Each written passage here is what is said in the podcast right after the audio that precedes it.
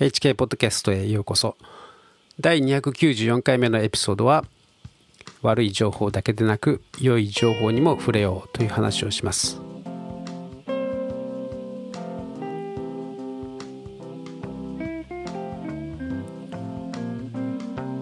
まあ、ご存知の方も多いと多いと思いますけれども、えー、まあ僕は毎日ブログで世界で起きていることをシェアしています。それはワクチンとかでですね、人身売買とか、ウクライナ、ウクライナ戦争とか、えー、不正選挙とか、まあネガティブな話ばっかなんですね。まあどうしてそういうことをしているのかというと、テレビが報道しないからです。えテレビが嘘ばかり報道するので、えー、怒りに燃えて、こんなことではいけないとですね、まあ、立ち上がったわけです。まあ、テレビが報道しないのなら、まあ、自分が拡散するしかないなと。で、まあ、それで毎日やってるわけですけれども、さすがにですね、毎日ネガティブな情報ばかり触れていると、気がめいります。で、まあ、リスナーさんの多くはですね、この僕のブログの読者さんでもあると思いますので、えー、同じ気分を味わって、え、いるかと思いますね。本当に気がめいりますよね。で、それで最近ですね、あの、まあ、良い情報も取り込もうと思い、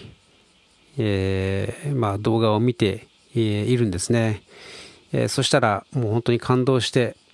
あのまあ、いくつかですね、まブログの中にも良い情報をシェアした方がいいんじゃないかなと思うようになりましてですね、え、今週から紹介し始めているわけです。で、ちょうど今ですね、4月4日からあティム・バラードさんですね、えー、モデルにしたあサウンド・オブ・フリーダムという映画がアメリカで、えー、始まりました。まあ、それはあの人身売買というですね、まあ、想像をはるかに、えー、超えるおぞましい、えー、犯罪、え、からですね子どもたちを救出するという、まあ、そういう作戦をやって、えー、している人なんですけれどもこのティム・バラードさんの役を演じたジム・カビーゼルさんもですね、えー、まあすごい人なんですよね。まあ、俳優なんですけれどもまあ、彼らですね、インタビューを見ていると、本当に、えー、もう凄まじい人生を送ってるなと思います。で、まあ、特に昨日、昨夜ですわ、あ昨夜はですね、えー、ジム・カビゼルとティム・バラードのですね、インタビューを、まあ、何本か、まあ、連続してみたんですね。で、まあ、あの本当に感動するわけですけれどもあのその勇気と決断ですね、えー、まあ、しかし彼の決断にはですね実は、まあ、常に奥さんのガイドがガイドと後押しが あるんですね。やっぱり奥さんですね。本当に、えー、すごい人だなと思いますね。もうまさに命がけの戦いなわけですけれども、まあ、このティムさんがですね、えー、救出作戦を始める前、まあ、彼には6人の子供がいたんですね、まあ、今は9人らしいですけれども、まあ、その救出した子供を2人とです、えー、3人ですね養子に迎えているわけですが、えーまあ、彼はですねその今やってる働きをする前はですね国の職員としてですね、えーまあ、CIA にもいたわけですけれども、えーまあ、50歳になればリタイアできてですねあとは悠々自適の暮らし美しい、えー、人生が待っている約束されている、えー、そういう道だったわけです。で方やですねえー、給料もなし、えー、何の保証もないですね。極悪マフィアに、えー、命を狙われてですね、えー、発展途上国の最悪な環境で子どもたちを救うというそういう道ですね。険しい道です、その2つが彼の目の前にあったわけですね。で彼には、まあ、公務員としての人生が良いというふうに見えていたわけですけれどもしかし奥さんはですねその考え方を変えさせて子供を救う方を選ばせたんですね。で全てを捨ててその道に進んだ時に全ての必要が与えられてですねたくさんの子供たちが救われていきましたでその役を演じたですね、えー、ジム・カビーゼル、えー、さんの人生も波乱万丈なんですけれども、まあ、やはり彼もですね、彼はですね、えー、CIA に命を狙われた狙われているんですね、まあ、実際彼はあの2009年にバイク事故に遭っているんですね、まあ、彼はあのメル・ギブソンのえー、映画「パッション」を演じてですね、まあ、それがものすごい反響だったわけです。まあ、ちょっと話はそれますけどあの映画はですねすごくショッキングな映画で、まあ、僕も見たんですけれども非常にグロテスクといいますかあの残酷なんですねでもぜひ見てほしい、えー、作品です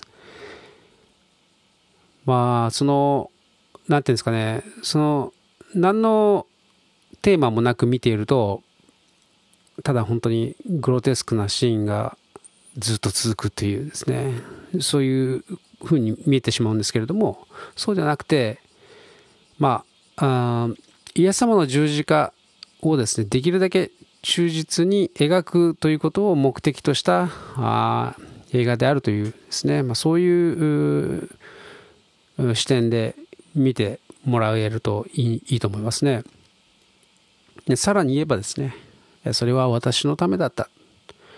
ということですね、えー、神の御子が私のために、えー、罪の代価を支払ってくださった、まあ、そういう視点で、えー、見ると全く違う映画となります、えー、そしてそれがですね、えー、映画の趣旨なんですね。あのそしてそれこそがあ悪魔が最も恐れることなんですね。えー、悪魔は十字架の神様のですね十字架のその計画によってですね十字架で完全に敗北を喫したわけです。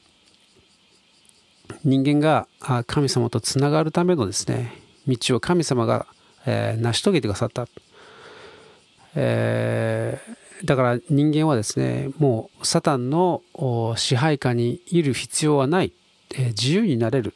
ということですね。サタンはもう躍起になってですね対抗をしなければならないと手を尽くしたわけですけれども、まあ、自分カビカビゼルさんは自分には自殺願望もないし、え、死ぬとすれば事故に見せかけられて殺される、え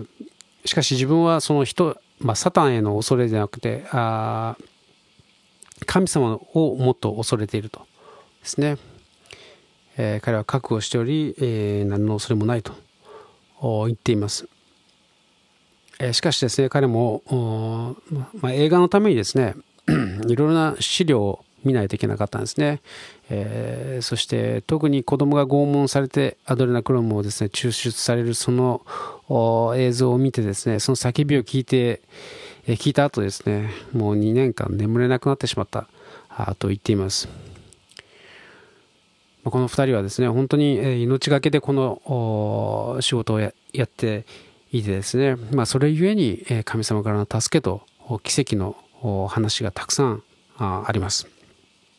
まあ、英語の動画なのでちょっとわからない部分もたくさんあるんですけれどわかる部分だけでも見てですね、えー、本当に感動しました。まあ、誰かが字幕をつけてくれるのをまあ期待しています。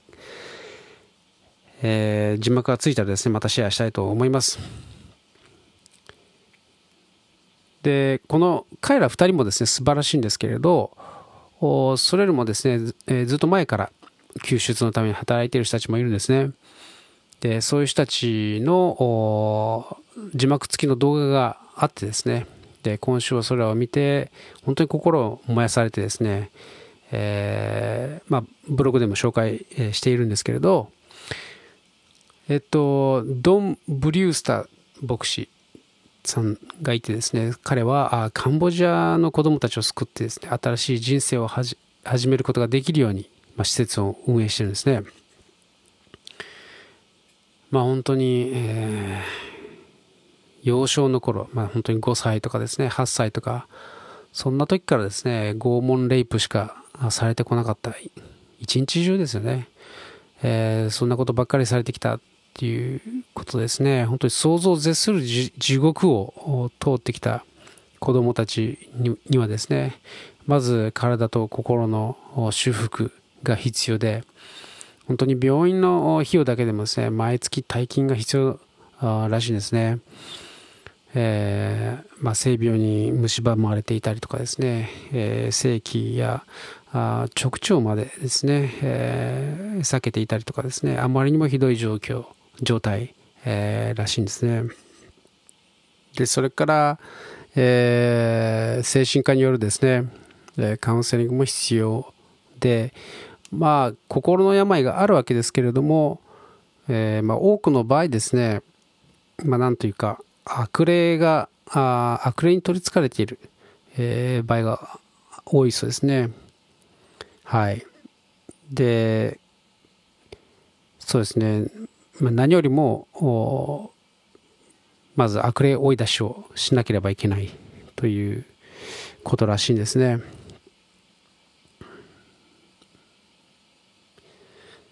まあ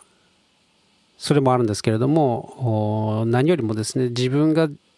価値ある存在であるということを知る、えー、愛されているということを知るそういう経験をすることが必要だと言っています、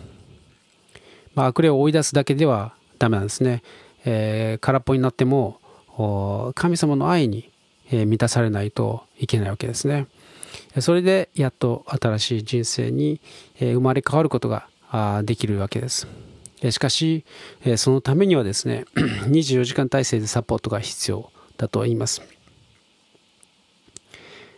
また、あそうですねあの、学校にも通ったことがない子どもたちばかりですので、教育も必要なんですね。それから10代後半ともなれば、職業訓練も必要なわけです。で、パトリシア・キングという人はですね、その人もタイで性奴隷として働く少年少女をですね救出してケアをしている人なんですけれども、えっと、彼女がタイの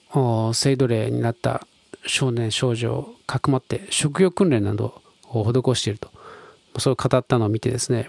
あの僕もあの昔の記憶が戻ったんですね。えっ、とまあ、以前メルマガにも書いたことなんですけれども実はシあのシドニーに住んでいた頃にですねこの話を聞いたことがあったんですね。で若い宣教師たちが、え、タイに行ってですね子供たちを救って、え、美容師になる技術を教えている、え、と聞きましたでそのサポートをするということですね教会、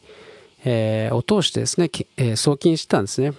で僕も毎月その働きをですねお金の面で手伝っていたわけです。ま、これが、まあ、20年ぐらい前の話なんですね。だから彼女たちは本当にかなり前からこういう働きをしているわけですよ。えー、本当に頭が下がりますね。で、あとドン・ブリュースター牧師はですね、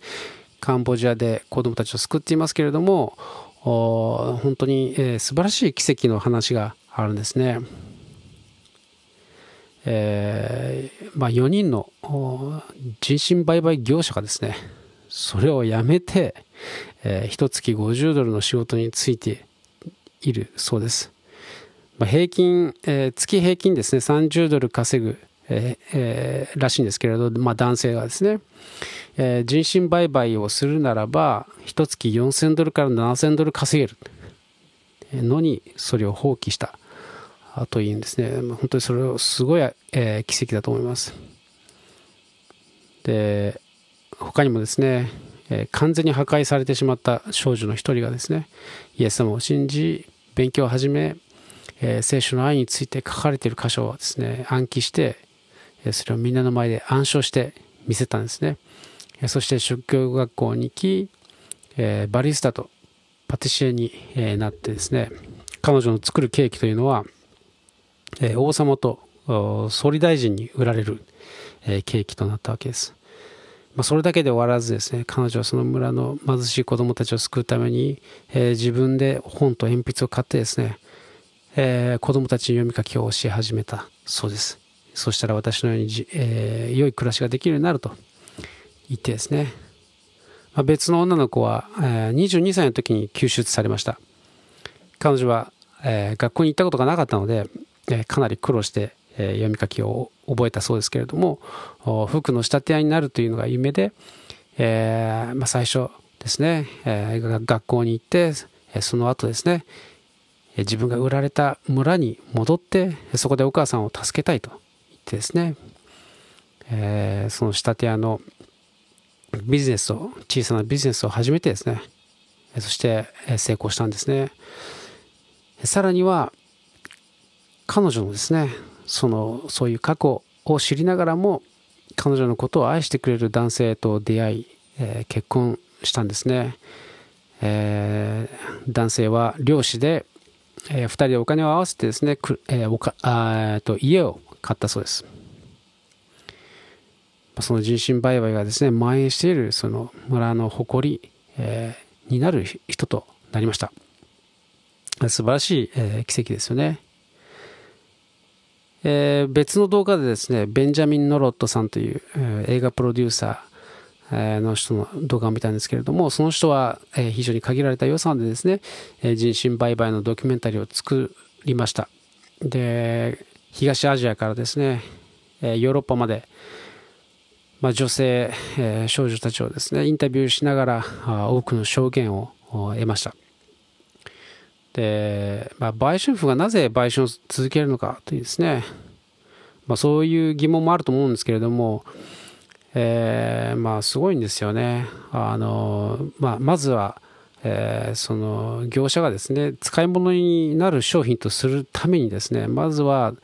えー、徹底的にですね暴力で、えー、虐待を続けるんですよね、えー、そして人格を破壊してえ完全な洗脳を施す、えー、わけですねそして完全な服従が、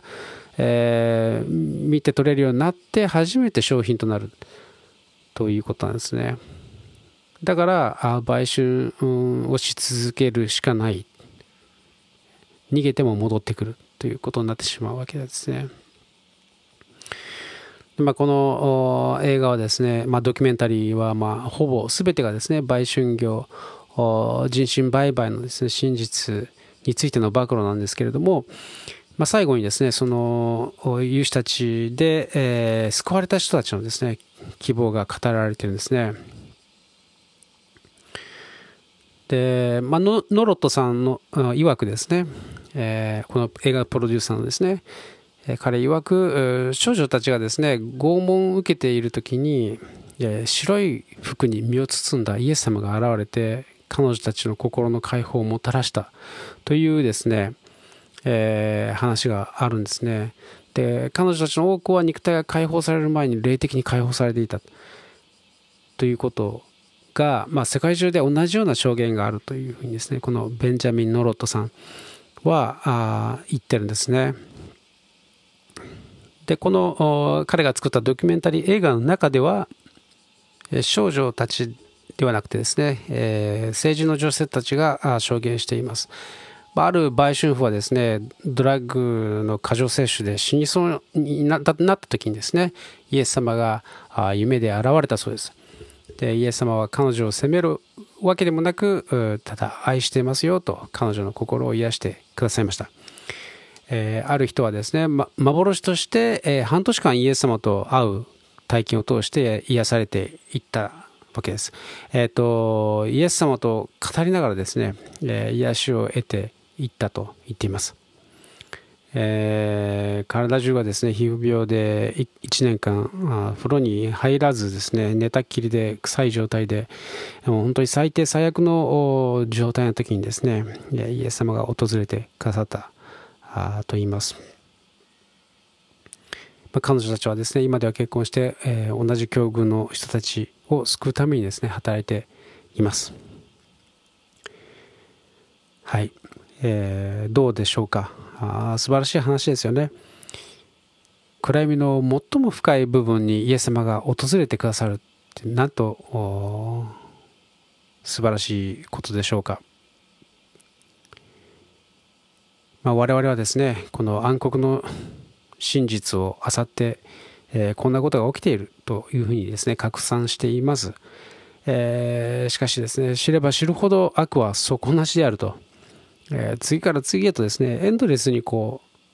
多岐にわたって、えいろんなもう分野でですね悪がはびこっている、えもう疲れ果ててしまう時がありますよね。ですので我々は良いニュースにも目を向けるべきだと。そして力と励ましを受けるべきだと思うんですね。そしてまた癒しを受けるべきだと思うんです、えそしてイエス様と出会ってですね暗黒の虐待と洗脳から救出されてですね新しい人生を歩む人たちから私たちもですね学ぶことができるわけです、まあ、彼女に彼女たちにですねしてくださったように私たちの闇にもですね必ずイエス様は訪れてくださるということなんですね。我々の中にもまあ誰の中にもですね人に言えない闇というのも闇というものがあります。そこにイエス様は来てくださってですね愛していますよと言ってくださるわけです。あなたはその呼びかけにどう応答しますか、いつものようにですね最後にお祈りして終わりたいと思います。愛する天のお父様今日このポッドキャストを聞いてくださった方お一人お一人にあなたの愛が届きますように。あなたを知りあなたの素晴らしさを体験することができますように。あの救出された女性たちのように奇跡の人生を生きることができますように。祝福します。イエス様の名前によってお祈りします。アーメン。最後まで聞いてくださってありがとうございました。ではまた来週お会いしましょう。